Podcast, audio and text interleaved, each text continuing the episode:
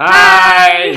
Welcome to The Spice of Life. Spicing Up. The Life.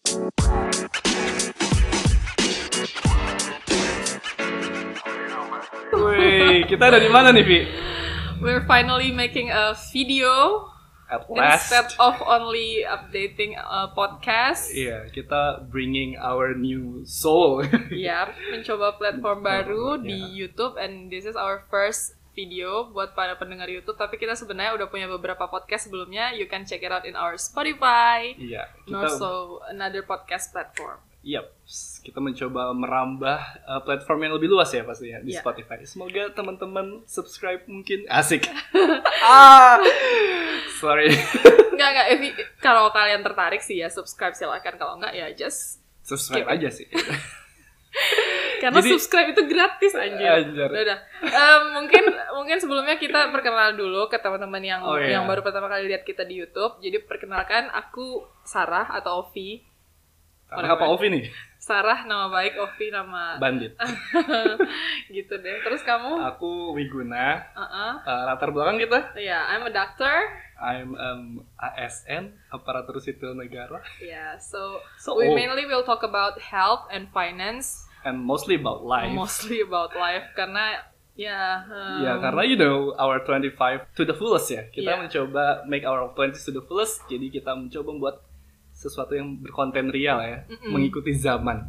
dan dan karena sebenarnya pada dasarnya kita membuat ini itu sebagai apa ya aktualisasi diri Hmm. pada awalnya kalau kalian dengar di epi- di episode pilot cuma ya pada akhirnya kita sampai sejauh ini apa masih Iya. ak- aktualisasi diri Lama-lama kayak menikmati juga ya, lama-lama kayak membuat konten, terus uh, Iya. be- ber- berkreativitas dan melakukan research yang banyak Bener-bener. itu membuat kita ternyata belajar lebih gitu. lebih produktif Men-trigger kita untuk belajar lebih ya. ya ya jadi kita kayak apalagi nih apalagi nih selalu ada yang membuat Hmm. kita eh, apa produktif dan Iya. banyak ilmu-ilmu baru yang kita dapat ternyata dari membuat ini semua Iya. gitu ya Antara satu sama lain, bahkan dari sumber-sumber lain gitu Yap. kan. Karena latar baik, belakang baik dari ilmu yang dibahas sendiri maupun ilmu-ilmu teknologi yang sebenarnya kita sedikit Eh, eh, bodoh. sedikit kudet dengan Iya, semua itu tapi kudet. akhirnya kita dipaksa buat belajar itu Iya, semua wow iya, iya. Wow, kita yang dulunya nggak pernah bisa ngedit sekarang eh, mencoba untuk memaksa diri kita. Kita adalah milenial sejati seharusnya kan. Kita harus bisa nge-research dan eh, eksekusi gitu, ngikutin zaman. Oke, for today's episode of our uh, video ya, uh, kita kan mau bahas life, finance, and health. mm-mm. Jadi section ini section health nih bag- sebagai uh, se- seorang dokter kita akan dapat insight dari dokter Ovi nih. Yeay. Yeah, jadi apa nih episode sekarang Jadi healthnya? hari ini kita akan bahas tentang serotonin Serotonin. Saya tidak cukup ini ya ceria buat jadi youtuber take that ya guys Iya. Suhai Salim masih bertahan kok di YouTube dengan segala kesinisannya Oke. Ya, me neither, me neither sih. Iya. Jadi ya udah.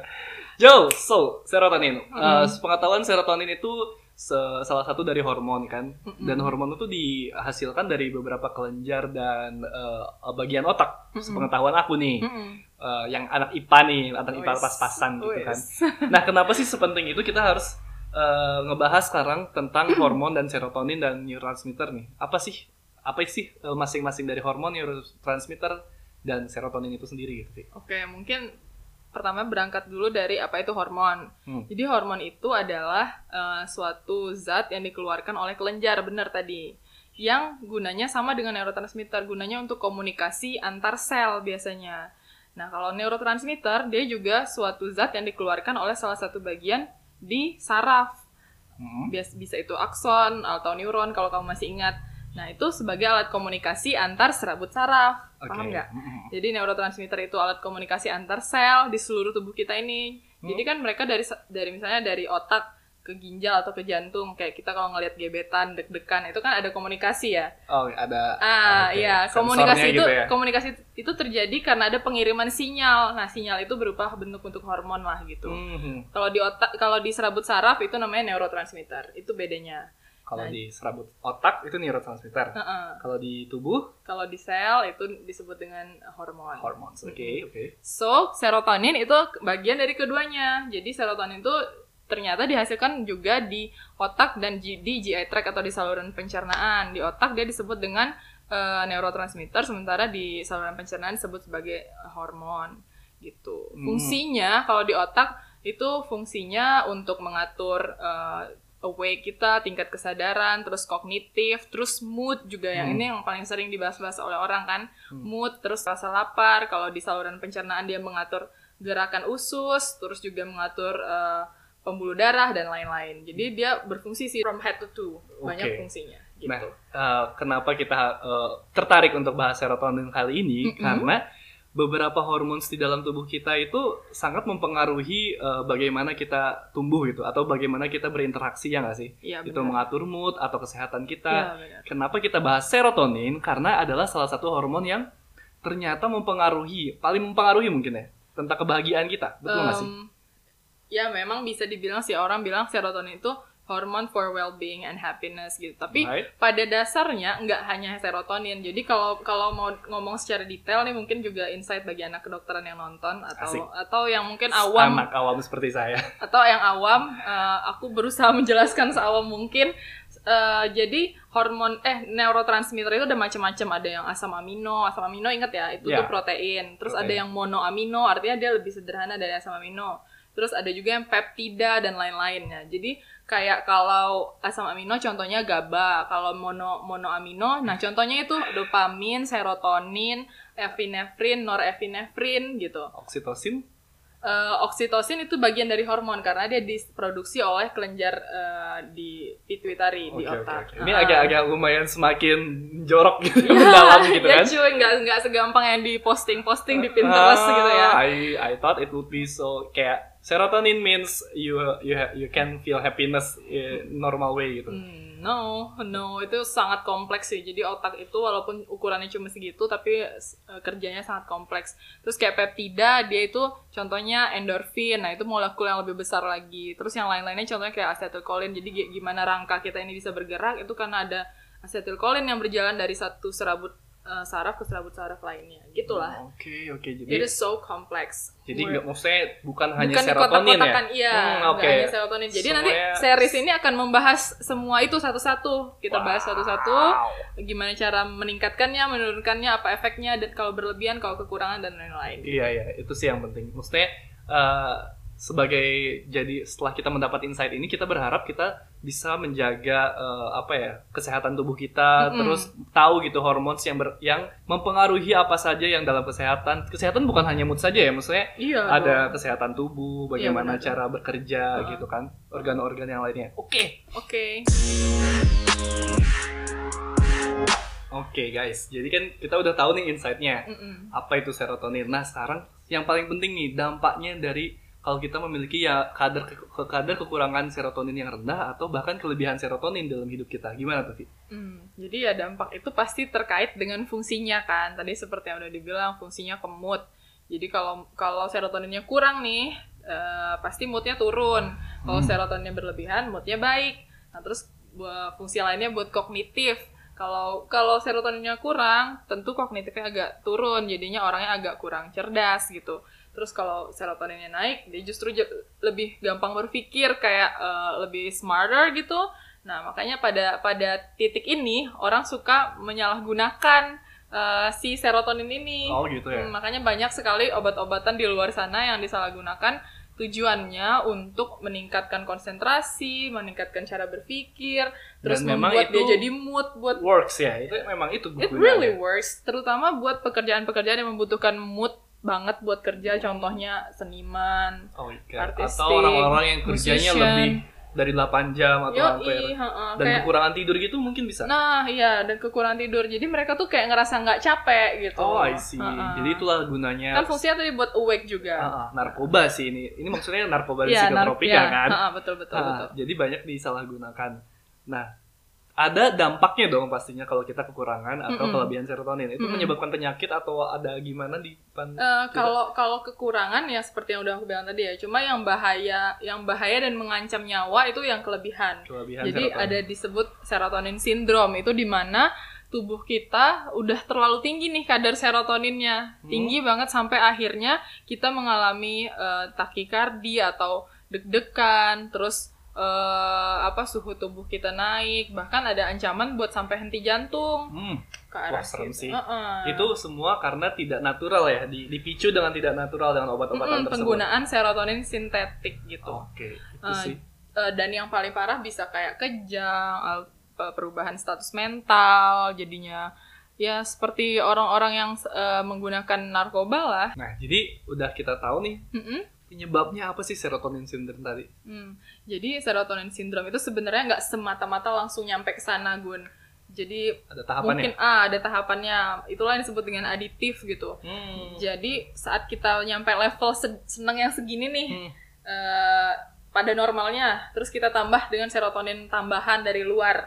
Nah, jadinya level senangnya segini Hmm. gitu. Besok si aditif ini membuat kita we want more gitu. Jadi pengen Iya. lagi, pengen lagi. Dan kalau kita di bawah dari standar yang sudah dibikin sebelumnya, kita tuh jadi kayak seperti orang kekurangan serotonin padahal nggak kurang gitu. Ngerti nggak? Hmm. Karena sudah terbiasa di ambang level ah segitu iya ya. gitu karena thresholdnya udah naik gitu nah jadi eh, kalau pada sampai di titik dia itu tinggi banget dan tidak bisa ditolerir oleh oleh tubuh kita nah itu yang disebut dengan serotonin syndrome Hmm, Oke, jadi sepengetahuan aku nih, Ha-ha. sebagaimana research aku juga, Mm-mm. jadi misalkan kita memiliki tingkat kebahagiaan yang em, sangat biasa saja, Mm. artinya biasa saja seperti kita jalan-jalan atau kita eh, membaca buku, Mm-mm. kebahagiaannya yang titik segini gitu kan. Mhm. Ketika kita sudah di apa dipicu dengan hal-hal yang narkoba tadi ya, Mm-mm. Sepertinya si serotoninnya bakal naik jauh lebih tinggi kan. Mm-mm. Saya nah karena kita sudah terbiasa dipicu oleh serotonin yang setinggi itu, jadi kebahagiaan kita tuh kalau di bawah itu rasanya kita hampa dan uh, meaningless, terus uh, anxiety gitu. Jadi kita bingung. Jadi kita we need more. Kita harus bahkan bisa lebih tinggi lagi, lebih tinggi lagi. Itulah Mm-mm. adiktif kan. Nah, itu yang bisa menyebabkan lebih ngeri lagi coy apa itu narkoba. Ini nih yang Ya, penting. sebenarnya lebih ke arah psikotropika sih ini Hmm. karena kan sebenarnya obat-obat ini itu diciptakan bukan buat begini gitu obat-obat ini diciptakan ada tujuannya nah ini mungkin masuk ke penyebab serotonin syndrome Oke, Oke. apa sih? Jadi ada obat yang namanya SSRI, serotonin selective reuptake inhibitor. Jadi Hmm. itu kalau buat cerita obat ini harus cerita dulu gimana si serotonin ini bekerja. Hmm. Mau nggak mau teman-teman dipaksa buat mendengar Belajar. cerita ini juga. Jadi ibaratnya dan ini ada sinaps nih, ada ada kayak kantong Oke. antara satu serabut saraf dengan serabut saraf lainnya. Hmm. Ini ini serabut saraf A, ini serabut saraf B gitu kan.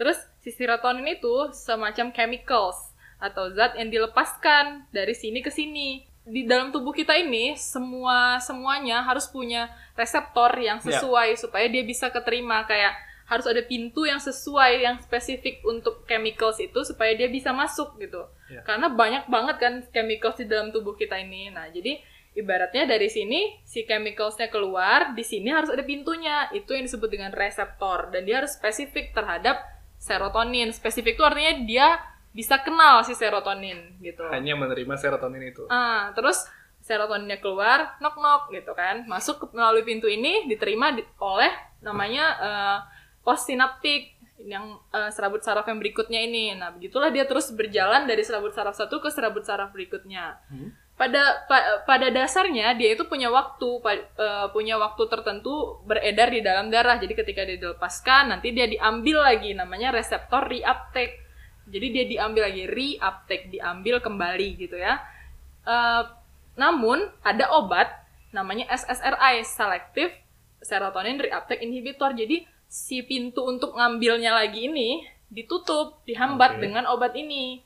Chemicals dari obat ini yang menyerupai dengan si serotonin itu dihambat akhirnya serotoninnya nggak diambil lagi Hmm? sehingga serotoninnya banyak beredar di darah Oke, paham nggak jadi serotonin di dalam darahnya tinggi gitu jadi intinya eh, serotonin ini dikatakan tinggi kalau dia molekul bebasnya itu banyak di, Hmm. di luar dari si sinaps ini Hmm. di luar ini kan ini sinaps ini sinaps gitu Iya. di sini nih di luar ini Yang beredar dalam darah kan? ah ya kalau dia yang dia molekul bebasnya ini banyak itu dikatakan tinggi Oh. harusnya dia itu kayak ketika kita udah awake, ketika kita udah uh, cukup buat mood, udah buat cukup buat berpikir, harusnya itu di reuptake itu mak- maksudnya diambil lagi Hmm. Diambil gitu. lagi ya. Sama si pintu pintu di tempat dia keluar tadi nih, eh Hmm. masuk lagi masuk lagi cuy gitu kayak, Hmm, kayak udah tadi cukup nih, udah kayak cukup tadi nih. dia keluar main terus masuk lagi masuk lagi jadi kayak Iya. misalnya ada 50 chemicals 40 masuk lagi gitu Hmm. nah oleh obat yang tadi ini si pintu ini ditutup sehingga 50 50 nya beredar Terus terus beredar. terus nanti ada produksi lagi nambah lagi akhirnya serotoninnya tinggi Hmm. serotonin bebasnya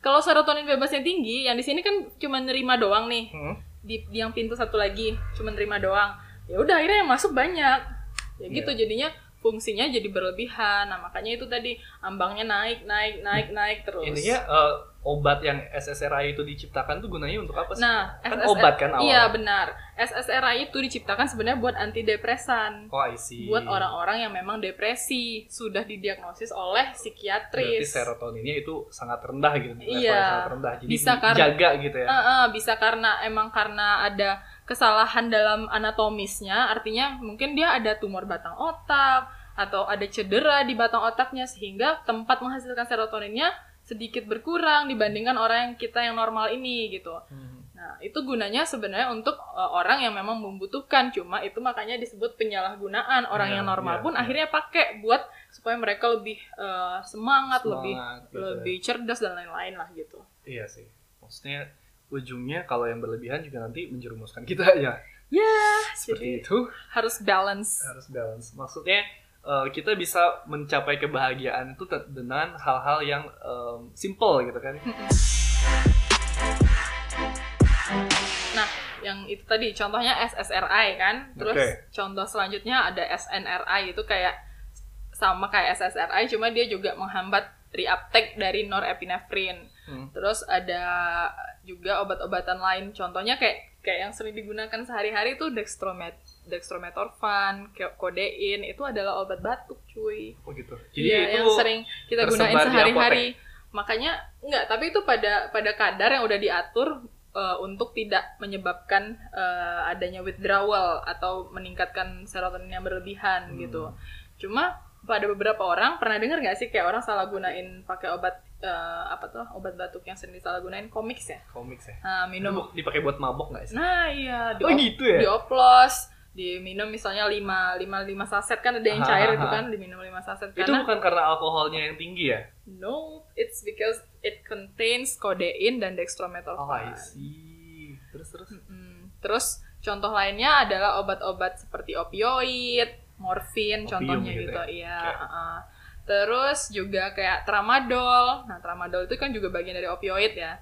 Itu digunakan untuk orang-orang yang menderita uh, cancer pain contohnya atau nyeri yang hebat. Jadi obat-obatan Contohnya itu- saya sendiri menggunakan tramadol karena Oh aku berarti itu memang dijual secara bebas tapi No, no, kan no. Enggak, enggak. Itu harus resep dokter sih. preskrip dokter pasti Mm-mm, kan. mm-mm. Hmm. Dan ya udah guys intinya eh, kita hanya ingin ngasih tahu juga sebenarnya ada ada dampak dari eh, narkoba dan psikotropika ya. Mm-mm. Dari situlah eh, kita harus menjauhi itu karena bukannya kita semakin bahagia dan semakin produktif, Mm-mm. malah lama-lama kita jadi eh, anxiety, merasa meaningless karena kita sedikit saja se- eh, kadar serotonin di tubuh kita sedikit aja berkurang gitu ya. Kita akan merasa kekurangan terus manic attack gitu gitu Mm-mm. kan. Pokoknya once you try it, ketika sekali aja kamu coba, uh, you are starving to achieve more gitu. Iya. Bakal naik lagi ambang kebutuhannya begitu. Hmm. Terus makanya seperti yang digaung-gaungkan di uh, iklan dan lain-lain oleh Kemenkes, memang narkoba itu uh, Menghancurkan. menghancurkan hidup dan seperti neraka di bumi ini gitu. Oke. Kayak neraka yang dicari-cari sebenarnya Mm-mm. gitu.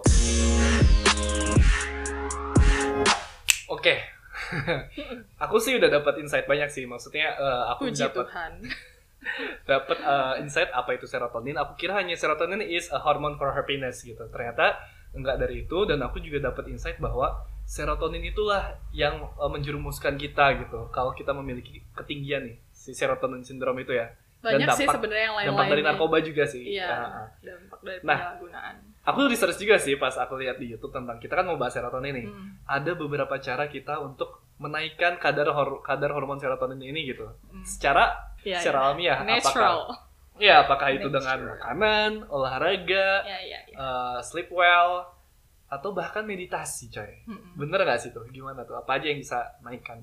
Oke, jadi sebenarnya Menstabilkan sih lebih tepatnya. Uh-uh. Kalau mau menaikkan serotonin secara, secara alamiah supaya kita jadi lebih senang, lebih produktif dalam bekerja, boleh. Karena Hmm. Pacar kan nggak sih? boleh karena ya ya memang nggak apa nggak apa-apa gitu. Nggak karena emang itu mempengaruhi yang tadi karena fung- terkait dengan fungsinya, emang itu mempengaruhi hal-hal yang tadi itu. Dan kalau kita mau meningkatkan itu, kita mau naikin secara alamiah, nggak apa-apa nggak masalah karena hal-hal alamiah ini nggak akan menyebabkan kita sampai ke arah adiktif Ya. terus uh, meningkatkan ambang bahkan sampai ke overdosis kan enggak Iya. nah jadi em, cara alamiah untuk menaikkan serotonin adalah Yang pertama, yang pertama itu adalah dengan menaikkan mood nah, Iya. bingung nggak sih iya tahu sih menaikkan mood gimana tuh? jadi menurut penelitian ini penelitian tahun 2009 aku aku I supposed to mencatat tapi catatannya nggak bawa jadi uh, I will put the link below the description box.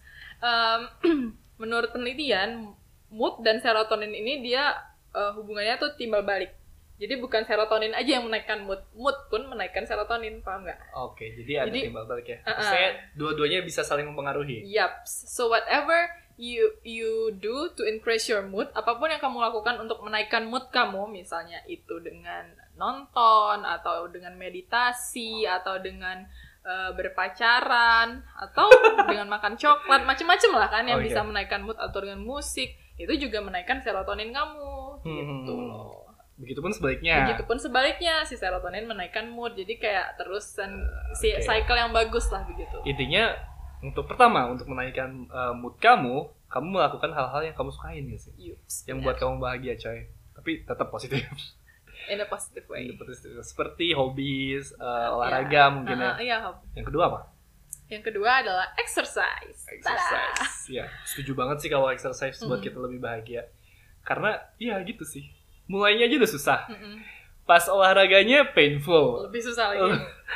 Tapi, Tapi setelah overcome semua kesusahan itu, aku mendapatkan rasa kepuasan, kebahagiaan gitu sih. Iya benar. Ah, Nah itulah yang eh, saat ini sedang dikembangkan oleh neuroscientist si olahraga ini. Ternyata dia tidak hanya menaikkan hormon-hormon yang baik bagi tubuh kita, tidak hanya menambah massa otot, tidak hanya mengurangi lemak, membuat kurus dan lain-lain. Ternyata dia juga menurut jurnal yang aku baru baca, dia juga bisa menambah massa di prefrontal cortex dan di hipokampus otak, which is which is in awam way si olahraga ini bisa membuat kita bagian otak kita yang bagian frontal, bagian depan itu lebih bertambah volumenya sehingga kita Hmm. lebih pintar karena bagian itu untuk berproses berpikir dan hipokampus itu bagian untuk proses mengingat jadi memori kita less longer wah. gitu. Jadi kalau dikaitkan ke penyakit-penyakit degeneratif atau penyakit ketuaan seperti Alzheimer eh, dan lain-lain, itu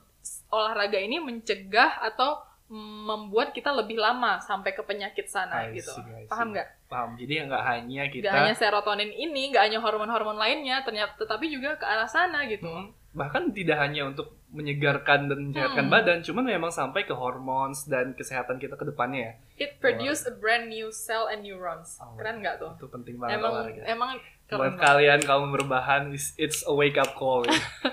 Dan mungkin Apalagi kaum kaum yang ngegame oh ya. atau sambil nonton misalkan. Kan game olahraga juga cuy. Oke, e-sport, e-sport. e-sport. Tapi kita lagi dalam, ya you know, nanti kita bahas. kita lagi dalam puasa nih guys. Oh iya. Tapi Puasa nanti apa? deh, nanti deh, nantilah.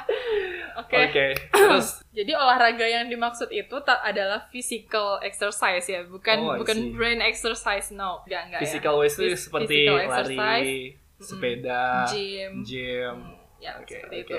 Dan waktu yang dibutuhkan itu menurut penelitian adalah 3 sampai 4 kali seminggu Pers- Dalam pers- durasi eh, dalam durasi per sesinya 20 menit. 20 menit per hari. Berarti Uh-uh. 20 kali 4 Bukan lah. per hari ya, per sesi. Iya, 20 kali 4 hari. Heeh, 20 kali Seminggu. 4 sesi. Artinya sekitar 80 Itu kalau aku Menit. langsung babat 80 hari 80 menit, me- sebenarnya stronger better sih kalau kamu tapi kan ini buat pemu kita ngomong dari buat pemula ya ya. ya. kalau kalau kamu udah biasa olahraga pasti kamu bisa tahan dengan du- endurance dan durasi yang lebih lama gitu Oke, pasti. which is pasti. better pastinya lebih baik dibarengi dengan diet dan lain ah nanti Wow. masuk ke yang ketiga ketiga, yang ketiga adalah diet diet. aku masih bingung sih dengan kata diet itu yang kayak gimana. diet atau diet itu sebenarnya bukan bukanlah mengurangi makan. Mengurangi Itu makan. suatu term yang salah yang beredar di masyarakat. Aku hanya berpikir diet adalah makanku nasinya Aku kurang kayak pemberantas hoax gitu ya. asik. Oh, terus terus gimana? Jadi si jadi diet itu secara terminologi artinya adalah pola makan gitu. Oke. Jadi pola makan yang bisa menaikkan serotonin adalah menurut jurnal adalah dengan uh, mengonsumsi makanan yang tinggi akan asam amino triptofan. Hmm. Karena si serotonin ini secara chemicals namanya 5-hydroxytryptophan. Hmm. Jadi bahan bakarnya atau uh, bahan bakunya adalah si triptofan asam Hmm. amino gitu Hmm. untuk menaikkan si triptofan ini kita bisa makan kita bisa dapat dia dari makanan kita Makanan. cuma ini masih kontroversi Gun karena katanya dengan makan eh, banyak makanan yang mengandung triptofan nggak akan bisa juga masuk ke otak sebanyak banyak itu karena ada blood brain barrier ada ya itu semacam apa ya dijelaskan dengan bahasa awam Eh, itu semacam sawar darah otak lah gitu jadi otak otak itu punya filter nggak semuanya bisa masuk ke sana Oke oke oke. itu bahasa Indonesia emang sawar darah otak. I don't know how to explain it to you guys. Hmm, Oke. Jadi, Jadi- dengan makanan yang penuh dengan asam amino uh-uh, yang terdapat asam amino triptofan. terdapat pada apa Triptofan. sih biasanya? Nah, sepet- seperti yang saya bilang tadi ya, ini belum terbukti dan masih kontroversi. Tapi menurut beberapa jurnal lainnya eh, ada pengaruhnya. Nah, contoh makanan yang mengandung tinggi triptofan itu contohnya turki, tau nggak ayam? Ayam ya. Uh-uh, ayam, chicken atau turki ini aku nggak tahu kayaknya jenis ayam Turki yang memang yang ayam kayak hutan gitu ya. ayam Beda sih kayak lebih, besar, gitu. ya, Ha. ha-ha. Terus meat, terus ada juga bilang-bilang pisang. Omega Uh, 3 gitu. Iya, minyak ikan? em, enggak sih, Enggak juga. beda. Oke, Mm-mm. makanan diet. Oke, itu tiga ya. Ya, tiga. Empat. Yang keempat, yang Keempat. keempat adalah terpapar sinar. sinar. Saya juga dari handphone tiap tiap No, malam no, no, terpapar si- sinar. sinar, sinar matahari. Oke, Ha-ha. jadi berjemur itu baik ya. Baik, baik. Tapi pada pada jam yang kad di mana kadar UVA, UVB belum tinggi seperti yang sudah sebelum-sebelumnya sempat diributkan lah pada masa corona ini ya. Ya. Kan ada jamnya yang yang udah Iya. digaung-gaungkan. Nah, berjemurlah pada saat itu. Jam berapa sih biasanya? Jam Dari jam 6, 7, 8 kali ya. Heeh. Tapi Jam- ja- ya. kurang dari jam 10 atau jam 12 Oke, siang lah. Masih bagus ya. Heeh. Cuman uh, you better use some Nah, protection iya, iya. sih. tetap ya. Sunscreen. Sunscreen tetap tetap ya. direkomendasikan. Ting. Wow, biar nggak cepet tua. Guru dermatologi saya pasti bangga. Mohon maaf ini kalau ada sedikit penampakan kucing. Keruhan kucing ya.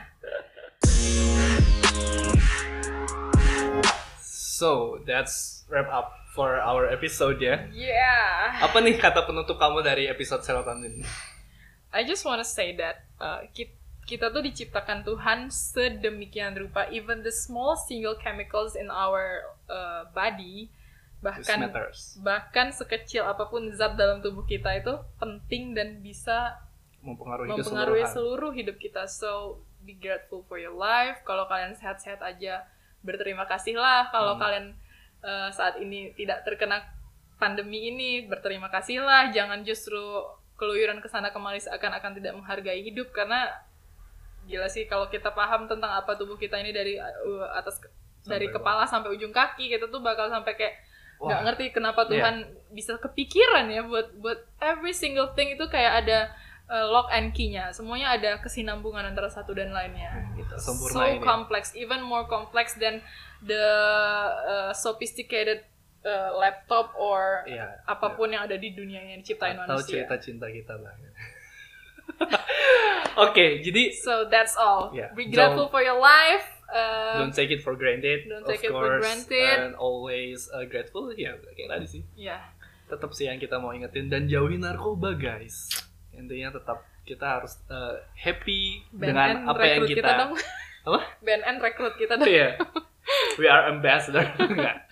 Tetap happy dengan apa yang kita lakukan gitu ya. Dengan atas usaha kita sendiri. Jangan mau pakai hal pintas. dan tetap curious untuk meningkatkan meningkatkan dirimu jadi yang lebih versi Hmm. better version jadi versi yang lebih baik lagi Inilah versi kita ya. Ya. Mudah-mudahan. Mudah-mudahan ya, ini guys. bisa diterapkan dalam diri kita Amin, amin. diterapkan dalam diri kalian semua Dan di subscribe sama kalian. Iya, iya, iya. dan didengarkan series selanjutnya karena it's uh, will be more Iya. Sebenarnya kita bakal lebih merasa appreciated dan semakin kita Iya eh, sih. semangat aja sih. Iya benar. Kalau kalau ada yang eh, kasih feedback itu kita merasa lebih ada yang dengar. Hmm. Even oh, when, iya, even ya. when you are judging us or Yeah. give a critic, Yeah, we benar-benar. will uh, happily accept it gitu.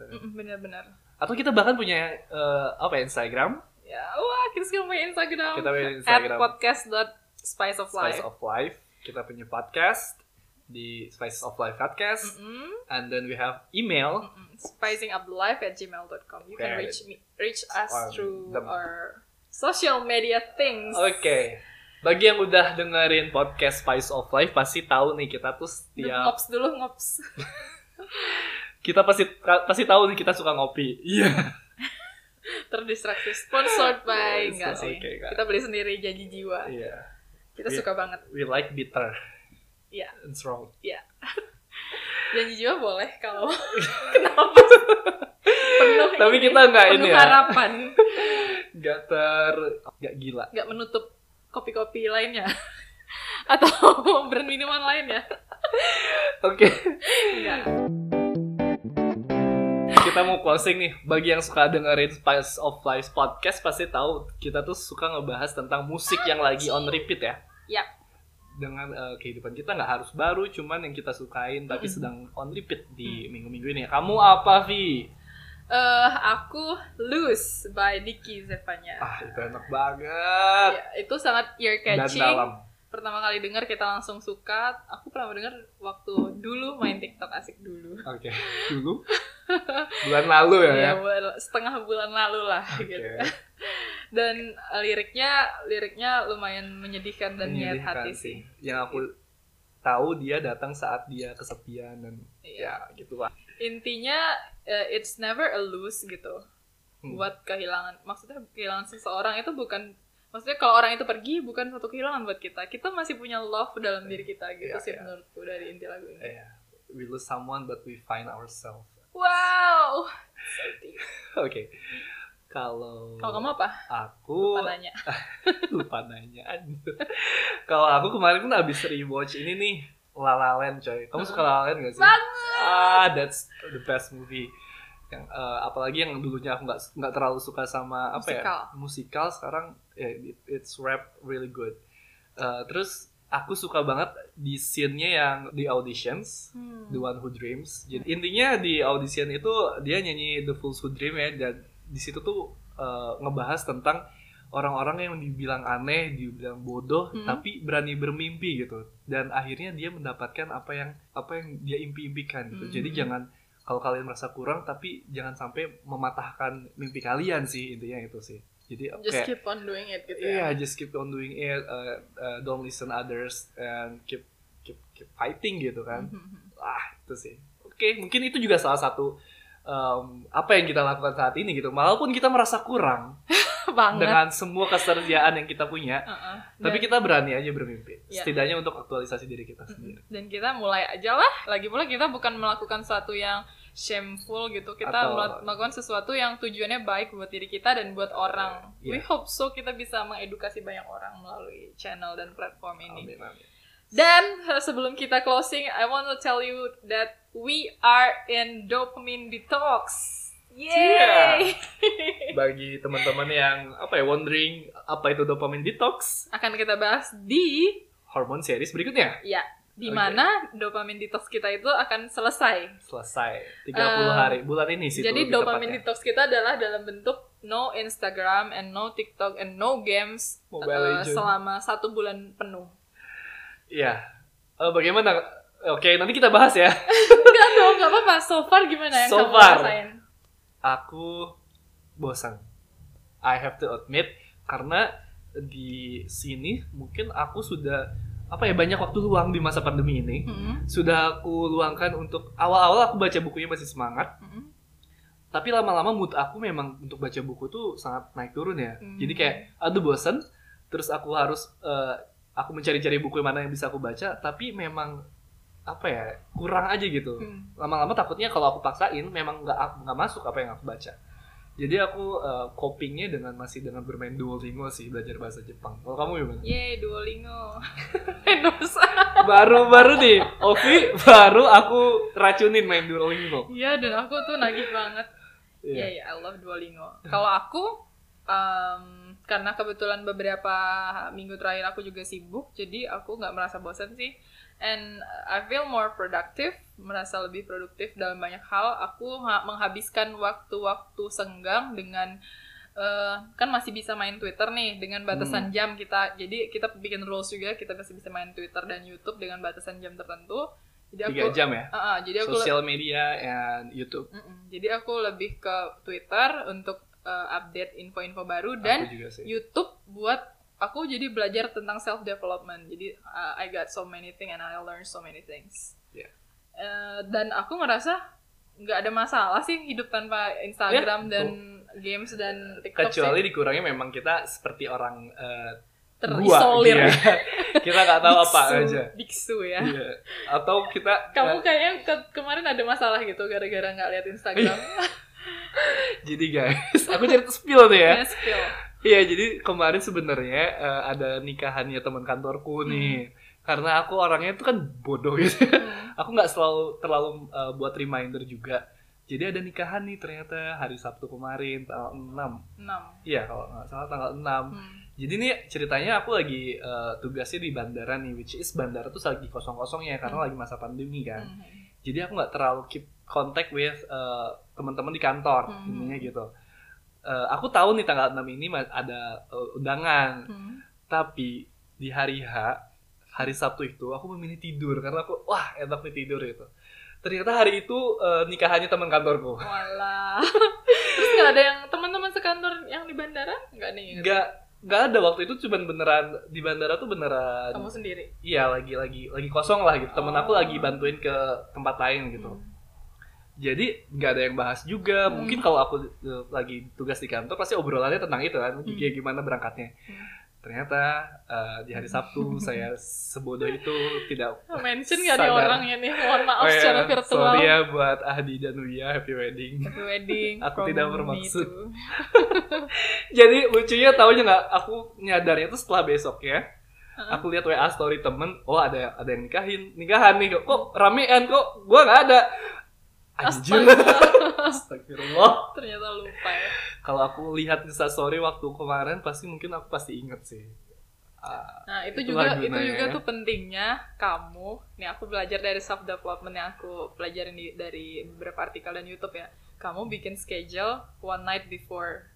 Iya. gitu. Jadi Iya. menurut yang aku pelajarin besok itu kita harus udah tahu kita mau ngapain gitu. Jadi malamnya kita bikin schedule dulu. Ini Iya. ini ini ini. aku ini, juga ini. udah punya itu sih namanya journaling sih jadi setiap kita mau tidur kita Hmm. udah punya apa aja priorities yang besok kita mau Hmm. lakuin kan Mm-mm. nah itu masalah bagi di aku handphone adalah aja di handphone sekarang tuh kayak aplikasi yang paling uh, friendly menurutku adalah Google Calendar sih. Iya, Google Karena dia bisa sync ke laptop, ke handphone dan any I devices. know about the terrorist I've watched the video Iya. I've implement implemented it once Heeh. and uh, kemudian discipline is my enemies for all this time. Aku nggak tahu kenapa aku undisciplined banget, indisiplin banget. Hmm. Jadi pernah aku lakukan sekali terus besoknya lupa. Kayak nggak pernah aku lakuin lagi. Ah, susah sih. Emang harus ada uh, Apa latihan. mungkin apa mungkin kita bahas tentang disiplin ya selanjutnya? Karena I learn a lot of thing about discipline. Yay. Ah, that's the savior for us. For the procrastinate bahkan. I'm a procrastinator sih, tapi Oke, uh, kita bakal trying. bahas ini lagi. Oke, be- So it has been too long for us murmuring all the way. ya jadi uh, semoga seluruh yang dijelas semua yang dijelaskan di video ini bermanfaat. See you in the next episode. Jangan lupa kalau kamu tertarik, you can subscribe to our channel or just listen to our Comment Podcast. or share, ya And itu if you you want to, just if us. you want to, just in case. just in case. you you need to. Okay. See ya. see you. guys. Bye.